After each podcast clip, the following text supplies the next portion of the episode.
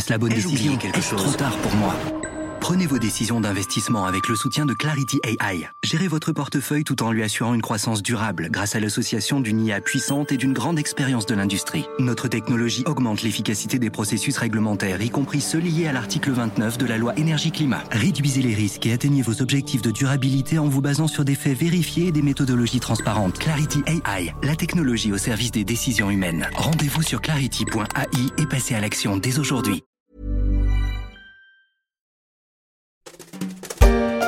C'est le champion français de la pharmacie. Sanofi, 36 milliards d'euros de chiffre d'affaires, plus de 100 000 collaborateurs, une entreprise devenue mondiale, mais qui ne peut pas faire oublier son origine française.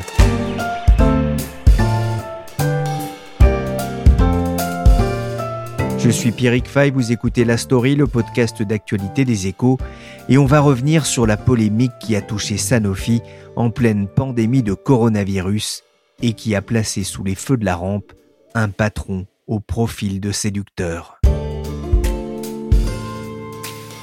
Paul Hudson est le directeur de Sanofi au niveau mondial et ce sont ses propos qui ont mis le feu aux poudres.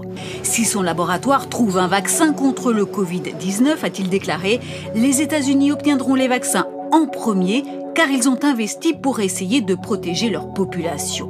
Il s'appelle Paul Hudson, c'est le directeur général de Sanofi, l'un des principaux producteurs de vaccins dans le monde, et le grand public entendait pour la première fois sans doute son nom en mai dernier, lorsque ses propos sur le prochain vaccin contre le Covid-19 avaient provoqué une polémique en France. Elle avait obligé alors le Premier ministre Édouard Philippe à rappeler que l'égal accès de tous au vaccin n'est pas négociable. Le ministre de la Santé, Olivier Véran, avait ensuite clos pour un temps la question. La question aujourd'hui, elle n'est pas qui va euh, bénéficier en premier du vaccin. La question, c'est qui va trouver en premier un vaccin. Et je peux vous garantir qu'une fois qu'on aura un vaccin qui existera, on fera tout ce qu'il faut pour que les Français en bénéficient, les Européens en bénéficient, et par solidarité, évidemment, que l'ensemble de la planète puisse en bénéficier. Paul Hudson est britannique, et quelques mois à peine après son arrivée à la tête du géant français de la pharmacie, il allait faire connaissance avec la pression médiatique et politique française en pleine pandémie de Covid-19. Emmanuel Graland, vous êtes enquêteur aux échos, vous êtes penché pour les échos week-ends sur la personnalité de ce fils d'un comptable et d'une mère décoratrice de vitrines de magasins. Il est né à Manchester 52 ans plus tôt. Mais Emmanuel, avant de se pencher sur sa personnalité, on va rappeler qui est Sanofi Sanofi, c'est un des géants du CAC 40 avec une capitalisation d'environ 108 milliards d'euros. Sanofi, c'est environ 100 000 salariés dans le monde, 36 milliards d'euros de chiffre d'affaires, mais c'est aussi 73 usines, 15 000 chercheurs et puis environ 26 000 commerciaux. Donc c'est énorme. Et Sanofi, dans la santé, c'est quatre secteurs d'activité. Les vaccins, la santé grand public, avec des médicaments bien connus comme par exemple le doliprane, la médecine de spécialité, c'est-à-dire l'oncologie, la sclérose en plaques, l'hématologie, et aussi la médecine générale, avec euh, des traitements contre le diabète, et les maladies cardiovasculaires. Pourquoi est-ce que le conseil d'administration est, allé chercher euh, ce Britannique pour diriger ce fleuron de la pharmacie européenne? Le conseil d'administration de Sanofi a choisi Paul Hudson parce qu'il cochait plusieurs cases. Un, il était jeune. Le conseil voulait quelqu'un qui puisse rester en poste pendant dix ans pour pouvoir redresser Sanofi et avoir du temps devant lui pour mener ce travail en profondeur. Deux, il voulait quelqu'un qui ait de l'expérience à l'international. Et ça, Paul Hudson en avait. Il avait euh, une grande expérience en Espagne, en Grande-Bretagne bien sûr, mais aussi aux États-Unis et au Japon. Et enfin, trois, le Conseil voulait quelqu'un de dynamique avec une euh, vision de l'évolution du secteur de la santé à moyen et long terme. Et il voulait pas une personne qui se laisse enfermer par la science. Donc le fait qu'il n'ait pas été scientifique en termes d'études a été une question, mais son recul, sa vision sur euh, l'évolution du secteur de la santé a convaincu les membres du Conseil. Il faut savoir qu'il y a des candidatures internes qui ont aussi été examinées, mais c'est frappant de constater que le groupe est allé chercher euh, son patron à l'extérieur pour la troisième fois consécutive. Et quelque part, c'est pas un très bon signal pour l'entreprise. Le directeur général de Sanofi a travaillé chez plusieurs grands noms de la pharmacie comme GlaxoSmithKline ou Novartis avant d'arriver chez Sanofi le 1er septembre 2019. Mais je voudrais qu'on s'attarde deux minutes sur son expérience chez AstraZeneca au Japon. Emmanuel, c'est un événement marquant de sa vie? Son parcours au Japon est vraiment atypique parce qu'il s'installe au Japon quelques jours après le tsunami et Fukushima. Il arrive à un moment où beaucoup d'expatriés occidentaux partent par le premier vol avec leur famille. À l'époque, il se souvient qu'il a appelé son N plus 1 pour lui demander euh, son avis. Paul Hudson était alors chez AstraZeneca et son manager lui a répondu J'ai pas de conseils à te donner, je n'ai jamais été confronté à ce type de situation, bonne chance. Donc vraiment, il a été seul sur place et quelque part, il a dû complètement se réinventer. Il faut savoir que AstraZeneca Japon, à cette époque, c'était 3000 salariés. Et quand il est allé dans les bureaux de la ville de Zendai, près du séisme de Fukushima et du tsunami, bah, le sol des bureaux était clairement en pente et il y avait une situation d'urgence à gérer. La première chose, c'était de reloger l'ensemble des employés qui avaient tout perdu. Et puis il fallait continuer à fournir les médicaments aux gens qui en avaient besoin. Quelque part, euh, le Japon, ça a été un test ultime pour lui parce que euh, il y avait une langue et une culture qui étaient différentes et il ne pouvait pas se servir de son humour pour euh,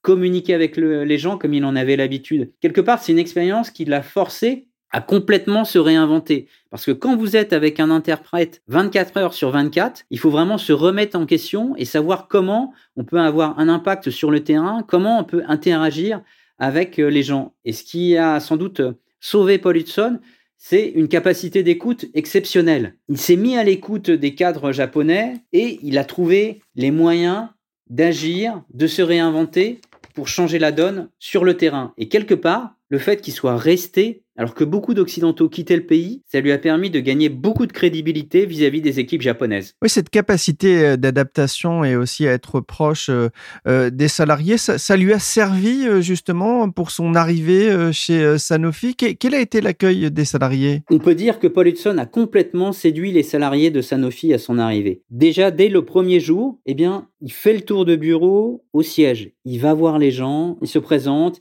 il dit bonjour. Il faut savoir que Paul Hudson, c'est quelqu'un qui est sympathique, facile d'accès. Puis c'est quelqu'un qui joue la carte de la simplicité. Il dit bonjour dans l'ascenseur, il sourit aux gens, il porte jamais de cravate, sauf pour aller à l'Élysée. Quelque part, c'est le plus méridional des Britanniques. Il a le contact facile. Il faut savoir que quand il va faire le tour des filiales de Sanofi dans le monde, lors des town halls, c'est-à-dire ces assemblées de salariés informels ou euh, le management euh, fait un petit discours, on peut poser des questions, etc. Ben, à la fin des discours, les gens font la queue pour pouvoir dire un mot à Paul Hudson. Lors des trois premiers mois, Paul Hudson, on voit chaque vendredi après-midi un petit mail signé Paul dans lequel il raconte qu'il a fait, qu'il a vu, dans quelle filiale il a été, etc.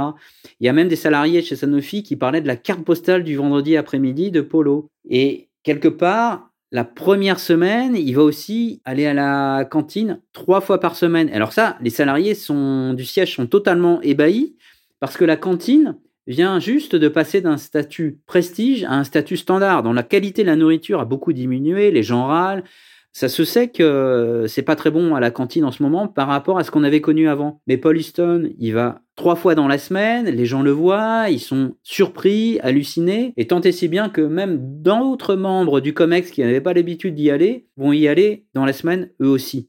Oui, entrez dans la maison du bon Dieu Attention, attention, c'est très chaud J'ai réussi à le récupérer, ça sort du four C'est brûlant Oh, de dessert, c'est une bûche? Non, c'est Cloug. Le patron à la cantine. L'image fait mouche, même s'il a depuis, paraît-il, déserté les lieux. Vous le décrivez aussi, Emmanuel, comme un bon vivant, et il y a une anecdote qui m'a fait rire. Il a décidé de choisir lui-même les restaurants pour les dîners du comité exécutif de Sanofi. Paul Hudson, c'est un gourmand. C'est quelqu'un qui est fasciné par la cuisine française, qui adore euh, ses pâtisseries, molles à l'intérieur, croustillantes à l'extérieur. C'est quelqu'un qui aime euh, le jambon beurre. C'est un bon vivant. Et lors d'un des dîners du COMEX euh, à l'automne 2019, il a plaisanté avec le directeur financier euh, de Sanofi. Le directeur financier de Sanofi, c'est Jean-Baptiste de Châtillon, c'est un ancien euh, de l'automobile, il vient de chez PSA et on peut dire que quelque part, eh bien, il a serré les boulons chez Sanofi et c'est un homme qui compte les centimes. Donc, il a supprimé les imprimantes personnelles, il a réduit le niveau des vols, le niveau des hôtels, et quelque part, il a mis l'ensemble du COMEX au régime sec. Et donc, euh, les dîners euh, du comité exécutif, il a évité euh, les bonnes tables. Et ça, ben, ça plaît pas trop à Paul Hudson. Il fait une remarque rigolote durant un dîner.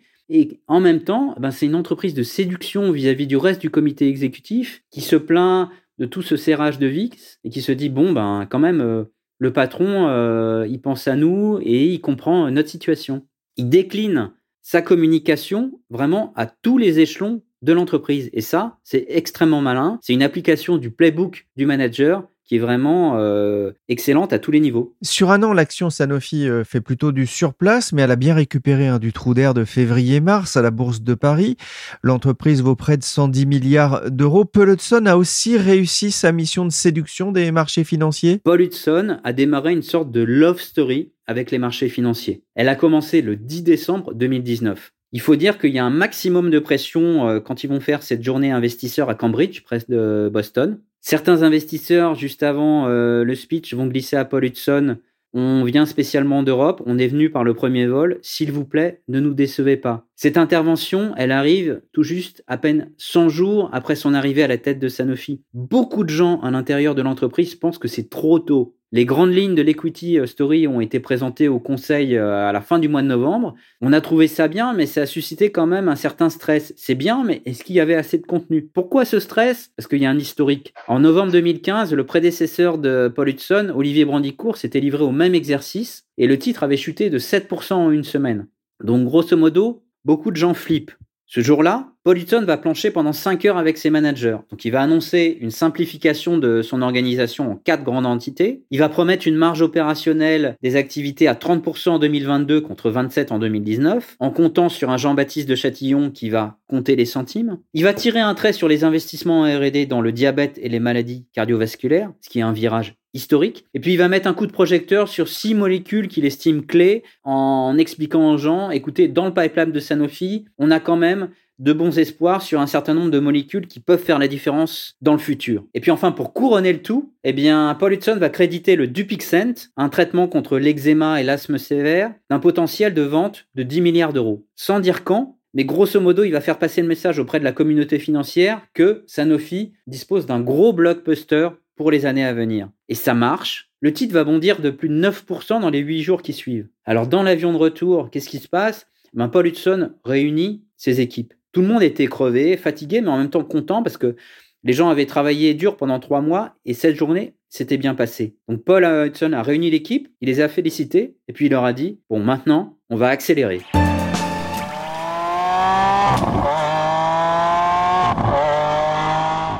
Le géant pharmaceutique français Sanofi a provoqué l'indignation en Europe ce mercredi en annonçant qu'il distribuerait en priorité aux États-Unis un éventuel vaccin contre le Covid-19. Nous sommes le 13 mai 2020 et on peut imaginer le vent de folie qui touche le service de presse de Sanofi suite à la publication d'un article de Bloomberg. Pourquoi le patron du groupe a-t-il fait cette déclaration sur une priorité donnée aux États-Unis? Eh bien, Sanofi avait euh, déjà signé un partenariat avec les autorités américaines pour trouver un vaccin contre le Covid-19. Et quelque part, le patron de Sanofi, avec ses déclarations, voulait rappeler que les États-Unis pourraient être servis en premier si le vaccin venait à être découvert du fait de ce partenariat. Et c'était un moyen pour lui d'enjoindre les autorités européennes à se mobiliser, à signer eux-mêmes un, partenariat pour qu'elles financent un investissement dans la recherche et dans la mise en production de vaccins contre le Covid-19. Paul Hudson avait déjà fait ses déclarations lors de la présentation des résultats trimestriels de Sanofi, mais à l'époque, c'était plus ou moins passé inaperçu. Là, ces déclarations sont faites à Bloomberg, ça va être repris par les agences de presse françaises, et du coup, ça va faire réagir l'ensemble de la classe politique française, parce que politiquement, c'est impossible d'assumer ce discours de dire que euh, les Américains vont avoir un vaccin de la part de Sanofi avant même les Français. Et donc, on va voir Emmanuel Macron qui va se fendent d'un communiqué en disant le vaccin doit être extrait des lois du marché. Et quelque part, Paul Hudson va être pris à revers par euh, ce tollé politique. Ça va forcer le président du conseil de Sanofi, Serge Weinberg, à intervenir aux 20h. nous sommes en direct avec Serge Weinberg, le président de Sanofi. Bonsoir. Est-ce que le vaccin de Sanofi sera distribué aux États-Unis avec une avance de quelques jours, de quelques semaines sur l'Europe, comme l'a dit votre directeur général Paul Hudson? Je vais être extrêmement clair. Il n'y aura aucune avance particulière d'aucun pays. Pour Paul Hudson, le choc est extrêmement rude parce qu'il est obligé même d'envoyer un mail aux salariés de Sanofi pour s'excuser de la polémique parce que tout le monde se met à taper sur Sanofi.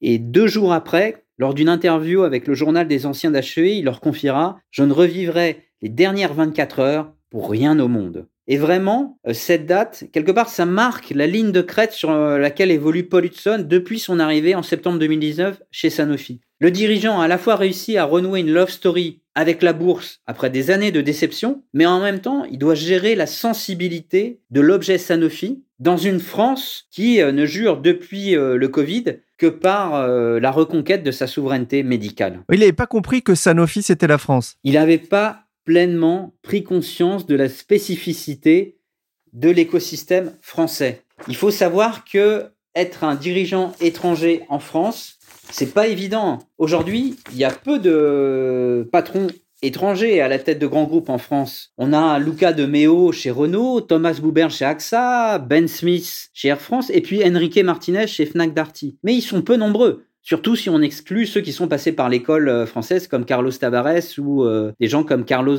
Ghosn. Donc, euh, grosso modo, être patron étranger en France, c'est quand même marcher sur un fil. Pourquoi? Parce qu'un patron étranger se trouve en but à trois difficultés. Un, ne pas avoir de réseau. Deux, ne pas bien parler français parce que ça empêche de faire un 20 heures. Et trois, ne pas bien comprendre l'importance de l'État. Alors oui, bien sûr, au début, l'interne, ça doit être la priorité parce que c'est de là que peuvent venir les problèmes. Mais il faut pas sous-estimer, un, l'aspect réseau, parce que c'est important de rencontrer les autres patrons et parce qu'il y a une curiosité de l'extérieur à assouvir, et puis une sorte d'adoubement de l'establishment à obtenir. Et puis, surtout, eh bien, en cas de crise, la tradition dirigiste du pays, le rôle de l'État, bah, ça revient au galop, à contrario euh, d'autres pays. Et donc, dans ces cas-là, eh bien, il faut avoir les réseaux auprès de l'État français, auprès du gouvernement, pour être capable de faire vite avancer ces dossiers. Si on ne fait pas ce travail, eh bien, on risque d'avoir euh, des problèmes, de ne pas prendre la mesure euh, des décisions euh, qu'on prend et de quelque part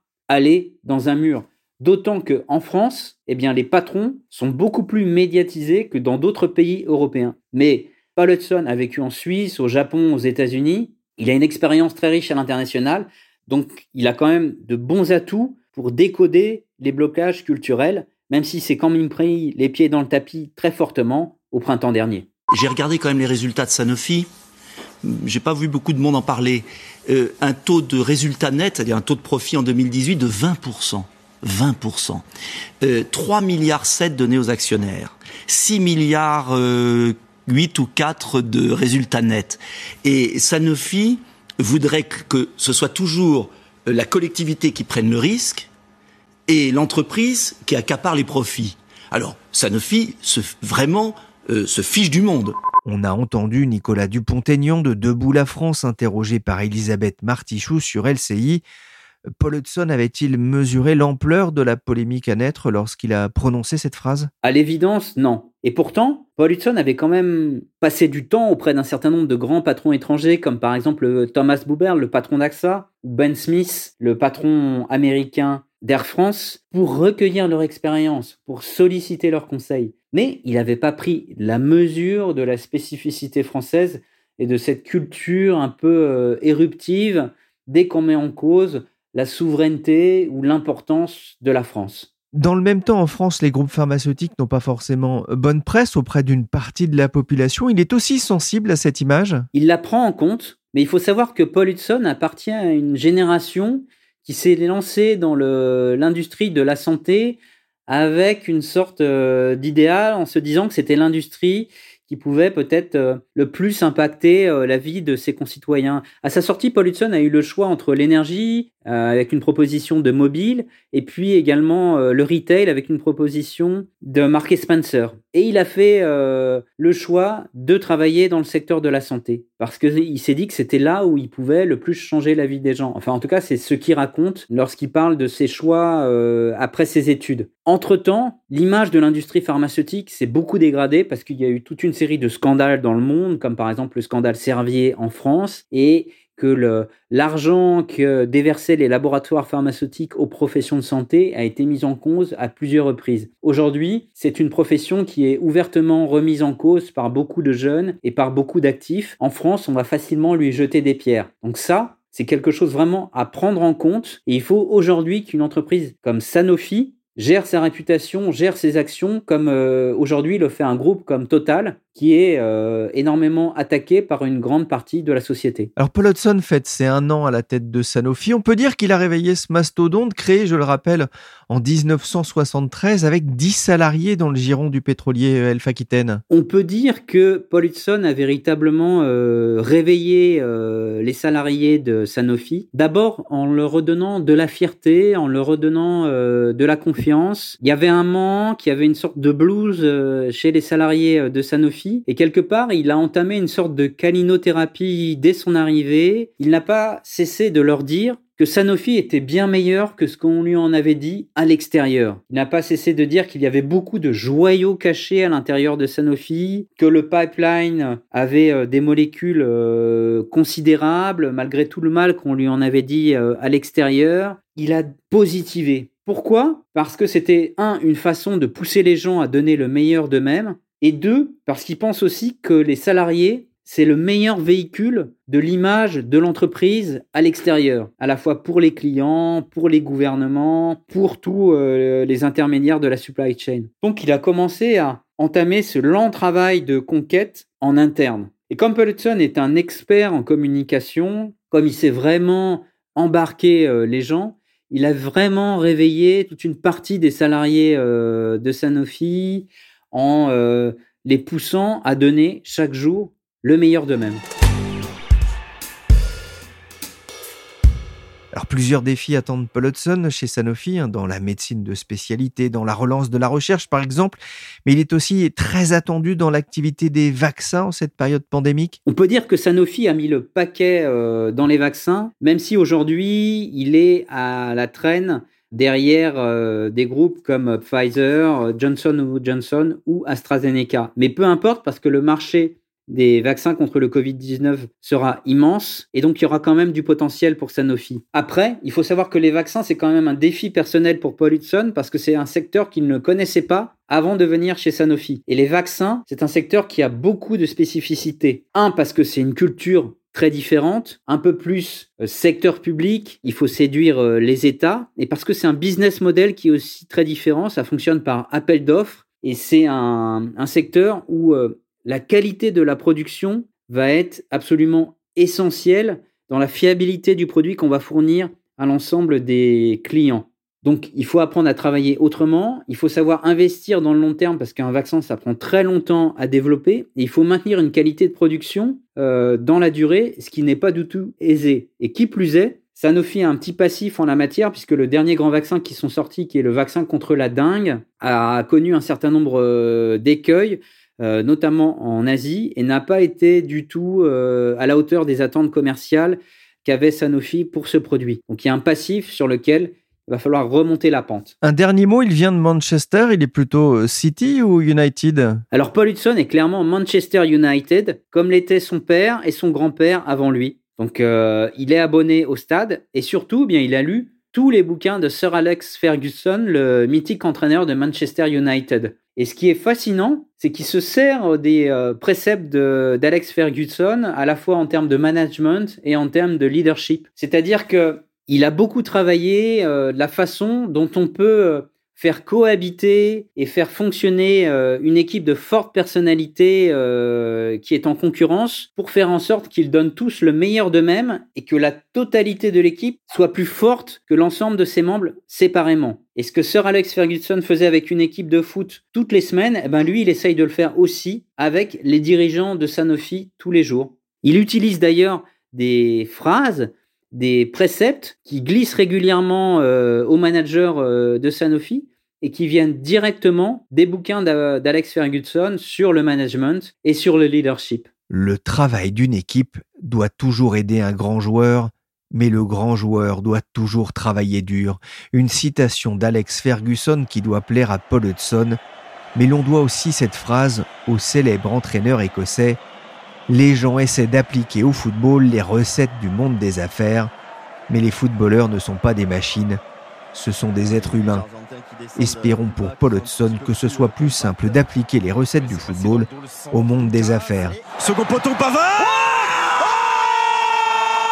Benjamin Pavard Oh, il nous fait une nacho Non, ce n'est pas une nacho, c'est une Pavard Merci Emmanuel Graland pour ce portrait d'un patron britannique en France. J'en profite aussi pour remercier tous les chercheurs qui se décarcassent pour trouver des vaccins. La story s'est terminée pour aujourd'hui. L'émission a été réalisée par Willy Gann, chargé de production et d'édition Michel Varnet. Vous pouvez retrouver la story sur toutes les plateformes de téléchargement et de streaming de podcasts. N'hésitez pas à vous abonner et à partager vos émissions préférées. Pour l'actualité en temps réel, rendez-vous sur leséchos.fr.